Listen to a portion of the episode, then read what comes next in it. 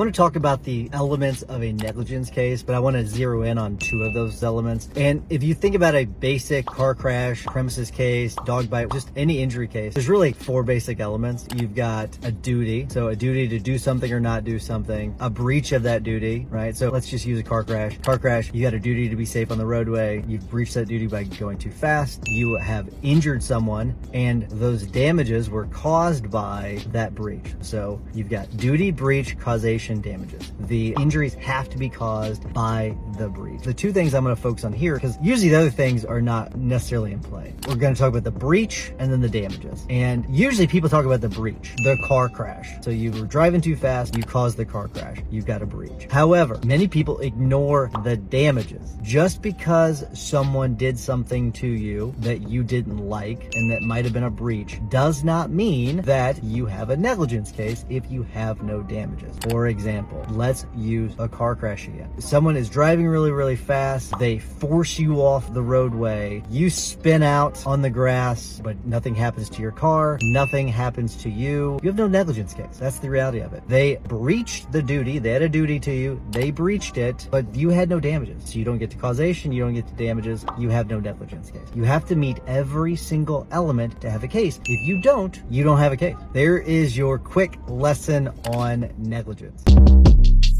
Short Cast Club